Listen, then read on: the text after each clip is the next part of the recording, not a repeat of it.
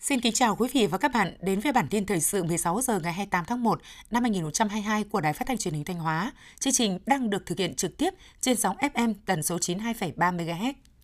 Nhân dịp Tết Nguyên đán nhâm dần, sáng nay ngày 28 tháng 1, đồng chí Đỗ Trọng Hưng, Ủy viên Trung ương Đảng, Bí thư tỉnh ủy, Chủ tịch Hội đồng nhân dân tỉnh đến thăm chúc Tết người cao tuổi, làng trẻ em SOS Thanh Hóa và kiểm tra công tác chăm lo cho nhân dân thành phố Thanh Hóa vui xuân đón Tết. Làm việc với lãnh đạo chủ chốt thành phố Thanh Hóa về tình hình chăm lo cho đời sống nhân dân đón Tết Nguyên đán nhâm dần, đồng chí Bí thư tỉnh ủy đánh giá cao những kết quả mà Đảng bộ, chính quyền và nhân dân thành phố Thanh Hóa đã đoàn kết thống nhất, nỗ lực cố gắng đạt được trong năm 2021 để thành phố Thanh Hóa có những bước phát triển mới. Đồng chí Bí thư tỉnh ủy nêu rõ trong thời gian tới, nhiệm vụ của thành phố Thanh Hóa là rất lớn, không chỉ phát triển riêng cho mình mà phải phát triển vì tỉnh Chính vì vậy, thành phố Thanh Hóa cần phải tập trung cao độ, không được chủ quan lơ là trong công tác phòng chống dịch bệnh COVID-19, có các biện pháp phù hợp để thích ứng an toàn, linh hoạt, kiểm soát hiệu quả trong điều kiện bình thường mới. Thành phố Thanh Hóa cần tập trung nghiên cứu, phát triển những dự án lớn, dự án động lực để đẩy mạnh phát triển công nghiệp, bám sát sự chỉ đạo của Ban Thường vụ tỉnh ủy, khẩn trương ban hành chương trình hành động của Ủy ban dân thành phố Thanh Hóa thực hiện nghị quyết 05 của Ban Thường vụ tỉnh ủy về xây dựng và phát triển thành phố Thanh Hóa đến năm 2030, tầm nhìn đến năm 2045.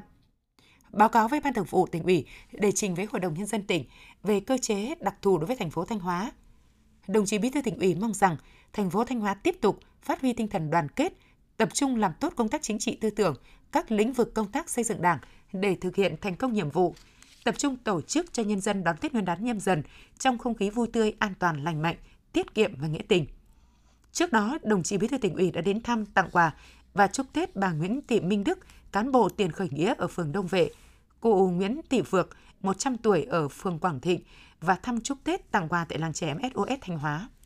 Sáng nay ngày 28 tháng 1, đoàn công tác của tỉnh do đồng chí Lê Tiến Lam, Ủy viên Ban Thường vụ tỉnh ủy, Phó Chủ tịch Thường trực Hội đồng nhân dân tỉnh đã đi thăm chúc Tết tại Bệnh viện Đa khoa tỉnh, Bệnh viện Hợp lực và Công ty Cổ phần Môi trường và Công trình Đô thị Thanh Hóa. Tại Bệnh viện Đa khoa tỉnh và Bệnh viện Hợp lực, đồng chí Phó Chủ tịch Thường trực Hội đồng nhân dân tỉnh cùng đoàn công tác đã đến thăm tặng quà các bệnh nhân đang được điều trị đồng chí Phó Chủ tịch Hội đồng Nhân dân tỉnh ân cần thăm hỏi tình hình sức khỏe và động viên các bệnh nhân cố gắng vượt qua khó khăn bệnh tật, sớm bình phục để trở về đón xuân vui Tết cùng với gia đình người thân. Đồng chí Phó Chủ tịch Thường trực Hội đồng Nhân dân tỉnh biểu dương và chúc mừng Bệnh viện Đa khoa tỉnh, Bệnh viện Hợp lực trong năm qua đã đạt nhiều thành tích xuất sắc, triển khai được nhiều dịch vụ kỹ thuật cao mà lâu nay chỉ có bệnh viện tuyến trung ương mới thực hiện được, đóng góp quan trọng vào sự phát triển của ngành y tế Thanh Hóa, đáp ứng nhu cầu chăm sóc sức khỏe cho nhân dân. Đồng chí Phó Chủ tịch Thường trực Hội đồng dân tỉnh lưu ý, trong dịp Tết Nguyên đán, các bệnh viện cần triển khai thực hiện nghiêm chỉ đạo của tỉnh về công tác phòng chống dịch COVID-19, đảm bảo vừa đáp ứng tốt nhất công tác chăm sóc sức khỏe bệnh nhân, vừa đảm bảo an toàn cho đội ngũ y bác sĩ. Bệnh viện Đa khoa tỉnh và Bệnh viện Hợp lực cần chuẩn bị tốt nhất phương án, các điều kiện để thu dung điều trị bệnh nhân trong dịp Tết, đồng thời chăm lo đời sống vật chất tinh thần cho đội ngũ y bác sĩ làm nhiệm vụ trực Tết. Đến thăm chúc Tết cán bộ người lao động công ty cổ phần môi trường và công trình đô thị Thanh Hóa, đồng chí Phó Chủ tịch Thường trực Hội đồng nhân dân tỉnh đánh giá cao công tác đảm bảo vệ sinh môi trường, chỉnh trang đô thị của công ty phục vụ Tết, đồng thời đề nghị công ty chuẩn bị phương án thu gom, xử lý rác thải, không để xảy ra tình trạng ùn ứ rác thải trong khu dân cư những ngày Tết. Công ty kiểm tra giá soát lại hệ thống đèn chiếu sáng tại các tuyến phố, điểm vui chơi công cộng, đảm bảo thành phố sáng xanh sạch đẹp, xứng đáng là một đô thị hiện đại, thân thiện.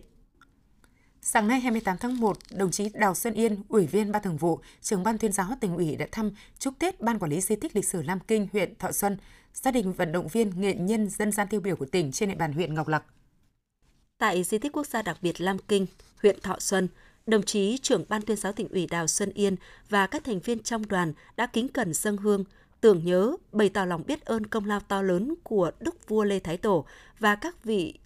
vua Triều Lê, Triều Hậu Lê cùng anh hùng nghĩa quân Lam Sơn trong công cuộc bảo vệ nền độc lập dân tộc, xây dựng đất nước Thái Bình thịnh trị.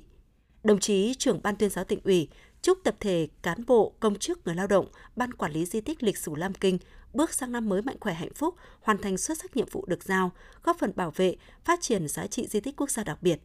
Đồng chí cũng đề nghị đơn vị cần xây dựng kế hoạch, chủ động chuẩn bị các điều kiện cần thiết để phục vụ nhân dân và du khách dân hương tham quan di tích trong dịp Tết.